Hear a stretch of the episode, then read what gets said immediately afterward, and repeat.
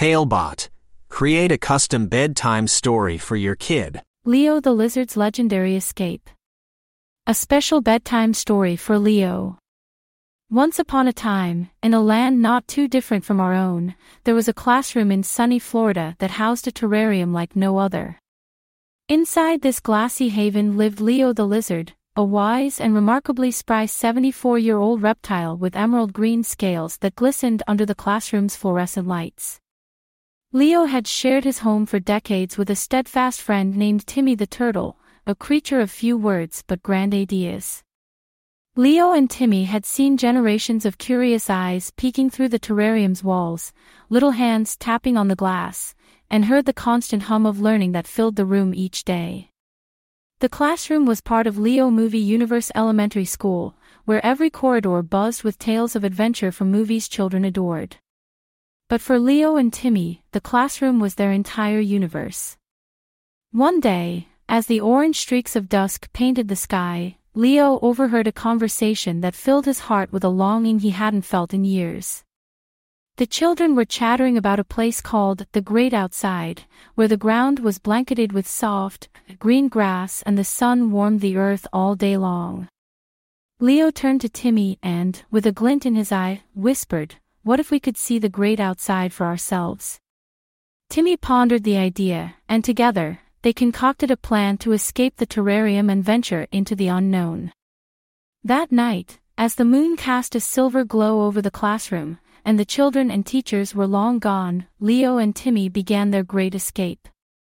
Leo, despite his age, was quite the climber. He scaled the walls of the terrarium with the agility of a lizard half his age, while Timmy used his strong turtle legs to push a small rock under the terrarium's lid. With a team effort, they pried it open just enough to slip through. Once out, they were greeted by an expanse of cream-colored tiles that seemed to stretch on forever. The classroom was dark, silent, and still, which made their little hearts pound with the thrill of adventure. They ambled past desks with chairs tucked in neatly and walls adorned with colorful posters of their favorite heroes from Leo Movie Universe. Their first challenge was the door. Standing before them like a towering monolith, it was closed tight. But Leo, with his many years of observing the classroom's daily routines, had noticed that the door had a slight gap at the bottom. With patience and determination, Leo and Timmy squeezed through the gap and found themselves in the school's hallway. The hallway was lined with lockers painted in every color of the rainbow, and banners that celebrated the unity and spirit of Leo Movie Universe Elementary. Leo and Timmy sneaked past the sleeping janitor's closet, the still library, and the darkened gymnasium until they reached the school's back door. Talebot, tailor-made tales for your child's dreams. Now, Leo knew that the door was often used by the teachers to step out and breathe in the fresh air. The door wasn't always latched properly, and with a nudge from both friends, it swung open, revealing the great outside. Leo and Timmy's eyes widened with wonder. Before them lay a playground with towering slides and swings that danced in the gentle night breeze. Beyond that was a field of grass that seemed to twinkle under the starlight. They had made it.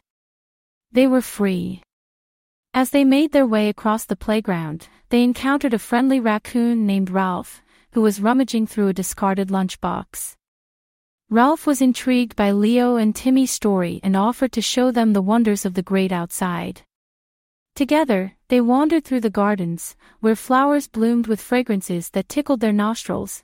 They ventured to the edge of a sparkling creek, where water danced over pebbles and fish darted in the moon's reflection.